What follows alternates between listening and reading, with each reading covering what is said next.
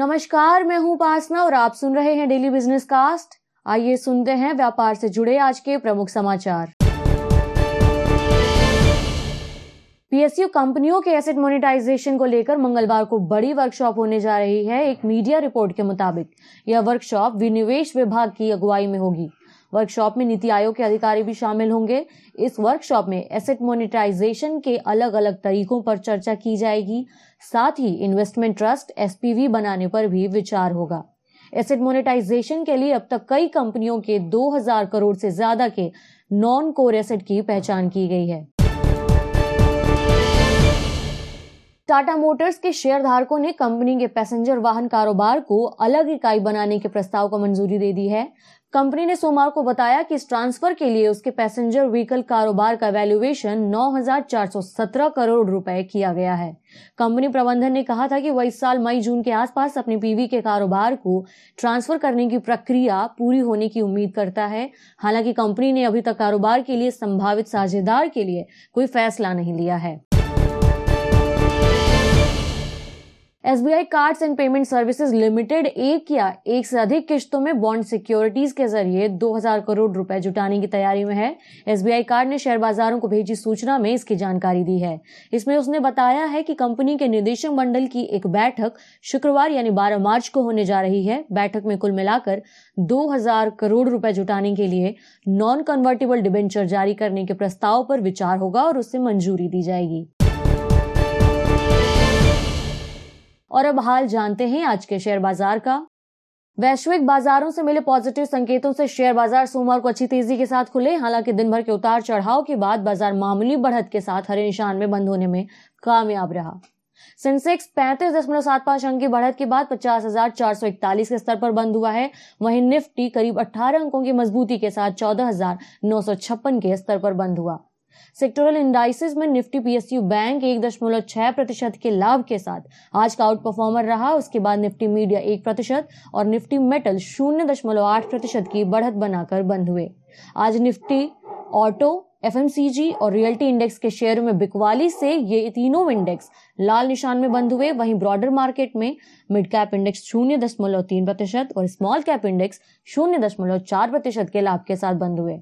India volatility index भी आज साढ़े तीन प्रतिशत गिरकर चौबीस दशमलव छह आठ पर पहुँच गया। शेयर बाज़ार में आज के सत्र पर विस्तार से चर्चा करने के लिए चलते हैं कंप्लीट सर्कल्स के को फाउंडर क्षितिज महाजन जी की तरफ़। क्षितिज जी बहुत बहुत स्वागत है आपका। सर, अमेरिका से मिले ग्लोबल क्यूज जो थे, वो काफ़ी पॉजिटिव रहे पिछले दो दिनों में। मार्केट में अच्छी तेज़ी देखी गई थी। आज जब मार्केट खुला तो लेकिन फिर आखिर में मार्केट अपने डे हाई को छोड़ता हुआ एक डल रेंज में पहुँच गया। ये मार्केट का सेंटिमेंट आज कैसा नज़र आया सर उपासना जी बहुत बहुत शुक्रिया। एंड सबसे पहले आपको और सभी फीमेल जो सुन रही है और जो मेल भी सुन रहे हैं, सबको हैप्पी वुमेन्स डे अच्छा आज जो आप मार्केट की बात कर रहे हैं, बहुत वॉलेटाइल रहा। Initial market five fifty six hundred point up रहा। एंड इवेंचुअली इवेंचुअली ये सेटल हुआ। ऑलमोस्ट फ्लैट बंद हुआ।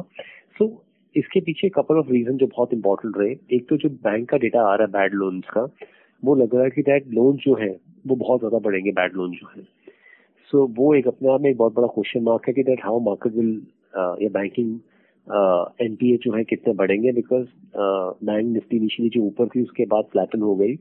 Uh, एक तो सबसे बड़ा वो एक कारण है कि दैट हो सकता है कि दैट जितनी इजी लिक्विडिटी मिली है बैंक्स को स्प्रेड करने के लिए, बांटने के लिए, कम रेट पे जो पैसा गया है, या फिर जो पैसा उससे पहले गया हुआ था कोरोना के कारण रिकवरी नहीं हुई है तो हो सकता है कि यहाँ पे थोड़ा इशू आए। तो एक, वो एक अपने आप में फिच की जो रिपोर्ट आई है, एक बहुत बड़ा क्वेश्चन मार्क है, जिस कारण से थोड़ा मार्केट में मोमेंटम देखा गया डाउनवर्ड की तरफ़। दूसरा द मोस्ट इम्पोर्टेंट पॉइंट जो था, ये था कि दैट जितना भी गेम था वो आईटी सेक्टर्स पे तो मेंटेन रहा। तो बाकी सेक्टर जो है, वो थोड़ा सा ट्रबल सम रहे और वहाँ पे करेक्शन हुआ। But yes eventually I can say that market ऊपर बंद हुआ है। बट ये जो जितना भी रैली था मॉर्निंग का, वो पूरा का पूरा आज एंड तक ज़ीरो हो गया। जी। सर पीएसयू बैंक इंडेक्स में आज करीब डेढ़ परसेंट तक का उछाल देखने को मिला है। पीएसयू शेयरों में अभी पिछले कुछ समय से हम देख रहे हैं, बहुत ज़्यादा निवेश, लोगों का रुझान बना हुआ, दिलचस्पी बनी हुई है। सर, आपकी सलाह इस पे चाहेंगे कि क्या निवेशकों को लॉन्ग टर्म के लिहाज से इन शेयरों को खरीदना चाहिए या फिर सर ट्रेडिंग के लिहाज से इन शेयरों को लेना चाहिए? उपासना समझिए पीएसयू में बेसिकली हुआ क्या है? आज one to price book value या फिर less than one price to book value पे सारी पीएसयू कंपनीज़ अवेलेबल है। और ये वही नवरत्न है जो आपके इंडेक्स का मेजर पार्ट होती थी, चाहे वो एओनजीसी है, चाहे गेल है and third fourth largest number one companies होती थी। आज ये कंपनीज़ के बिजनेसेस में कोई फ़र्क नहीं पड़ा बट येस एनपीएस के कारण काफ़ी हद तक कुछ कंपनीज़ में हमने री रेटिंग डाउन डाउनवर्ड देखी थी। अब वो री रेटिंग दोबारा हो रही है अपवर्ड साइड पे। हैविंग सेड दैट जो देखिए 2003-7 में अगर आप टाइम याद करें जो पुराना बुल रन रहा है जिसको इंडिया का सबसे one of the biggest bull run कहा गया था जहाँ इंडेक्स जो सेंसेक्स है वो 4,200 लेवल से 21,000 तक किया था। वहाँ पे एस बी आई बैंक ने हैंड डाउन एच बैंक को बीट किया था।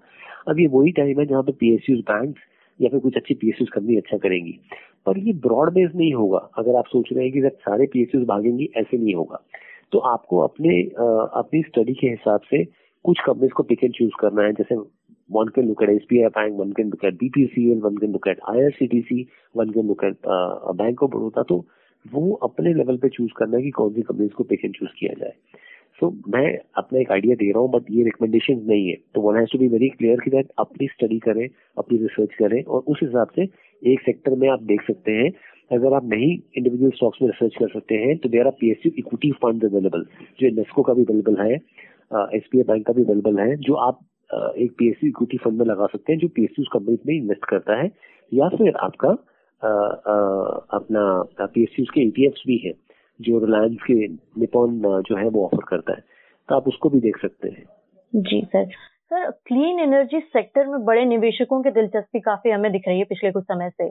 आने वाले समय में इस क्षेत्र का आउटलुक कैसा नज़र आ रहा है? और निवेशकों के लिए कुछ इस क्षेत्र के ऐसे स्टॉक्स जो भी अंडर चल रहे हैं क्या सलाह देंगे आप?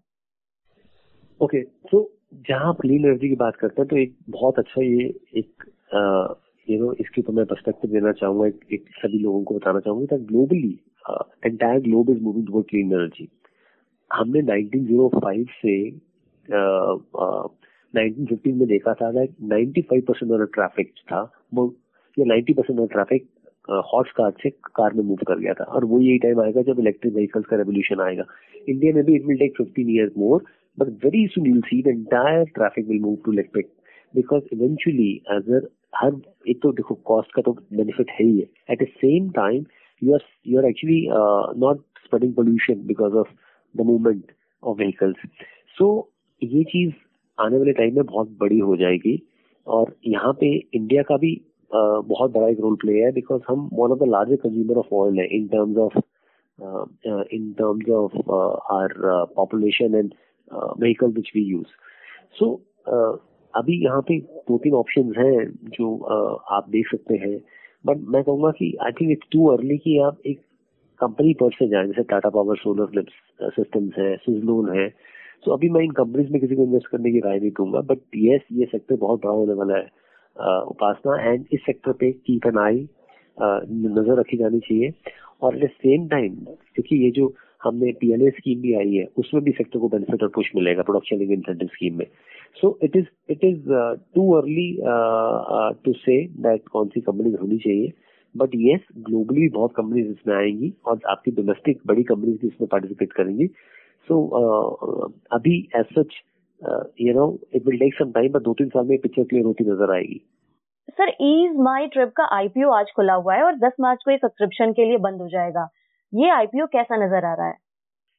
सो बेसिकली ईज माई ट्रिप का जो है uh, आपका ऑनलाइन बुकिंग पोर्टल है जैसे आपका मेक माई ट्रिप है वैसे है। And seems to be a promising IPO आप इसमें पार्टिसिपेट कर सकते हैं।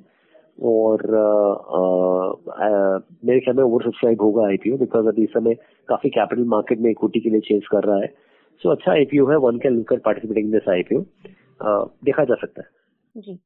सर फ्लिपकार्ट स्पैक के ज़रिए यूएस में लिस्ट होने जा रही है प्लस रिपोर्ट्स हैं कि और भी एक दो कंपनीज़ हैं जो स्पैक के ज़रिए लिस्ट हो सकती हैं। ये कॉन्सेप्ट क्या है और भारत में इसका स्कोप क्या है? सो so, वेन आपको यूएस में लिस्ट करना होता है तो स्पैक एक प्लेटफॉर्म होता है। स्पैक का बेसिकली फुल फॉर्म है special purpose acquisition company S P A C मैं दोबारा फुल फॉर्म बता रहा हूँ सबकी सुविधा के लिए। स्पेशल पर्पज एक्विजिशन कंपनी जो एक ब्लैंड से कंपनी की तरह होती है जो एक शेल कॉपरेटेड लिस्टेड कंपनी होती है एक्सचेंज में, अगर आप यूएस में नहीं है तो आप एक एक स्पैक कंपनी बना सकते हैं और उसके थ्रू आप अपनी कंपनी को यूएस में लिस्ट करा सकते हैं। तो उसका उसका मेन फ़ायदा ये होता है कि ट्रेडिशनली आपको अपनी कंपनी को जो आईपीओ की ऑफरिंग करने की ज़रूरत नहीं है क्योंकि वो कंपनी यूएस बेस होती है। अगर स्पैक बनाई हुई है उन्होंने तो वो यूएस बेस्ड कंपनी है तो आपको यहाँ पे ग्राउंड वर्क करने की ज़रूरत नहीं क्योंकि वो कंपनी ऑलरेडी यूएस में है। सो इट्स अ प्लेटफॉर्म एक तरह से एक investment vehicle through which you can raise capital in USA और कुछ नहीं है। So there are various ways of raising capital in USA this is a way you can list the company through this platform and raise capital and Flipkart मैं थोड़ा surprise से जब उनका news आया था बिकॉज़ उनका उनका पार्टनर वॉलमट है यूएस uh, में। तो उन्होंने स्पैक का रूट क्यों दिया या तो फिर वॉलमट का वो उसमें कुछ पार्टिसिपेशन होगा स्पैक का। अब इसके uh, उसकी नेटिगरीज आई नहीं है। Once it will be clear then I let you know but अभी ट्रेंड शुरू हुआ तो हो सकता है कुछ और कंपनीज़ भी रूट के थ्रू वहाँ पे लिस्ट करें। जी सर सर क्रूड आज 71 डॉलर पर बैरल को पार कर गया है। क्या ये ऊपर और जाने वाला है या आने वाले समय में ऑयल स्टॉक्स में निवेश करने का समय दिख रहा है? मेरे हिसाब से आप बीपीसीएल और एच पे फोकस करें, अगर कुछ कुछ लोग देखना भी चाहते हैं। अगेन अपना ड्यू डिलीजेंस करें। मुझे पसंद है कंपनी आप अपना ड्यू डिलीजेंस करें। ये रिकमेंडेशन नहीं है। क्रूड की बात कर रहे हैं तो अब जैसे इकोनॉमी ग्लोबली ओपन हो रही है तो क्रूड की डिमांड बढ़ रही है। तो उसके कारण से थोड़ा ये प्राइस भी ऊपर जा रहा है। But I think this is going to remain temporary हो सकता है सेवेंटी वन सेवेंटी फाइव के बीच में रेंज बाउंड हो बट उसके ऊपर जाता मुझे क्रूड नहीं दिखता। है बिल्कुल सर धन्यवाद क्षितिज जी, आज हमारे साथ इस चर्चा में शामिल होने के लिए आपसे फिर मुलाकात होगी। तब तक के लिए सर धन्यवाद। तो ये था आज का डेली बिज़नेस कास्ट जिसे आप सुन रहे थे। अपनी साथी उपासना वर्मा के साथ। बने रहिए नवभारत गोल्ड पर। धन्यवाद।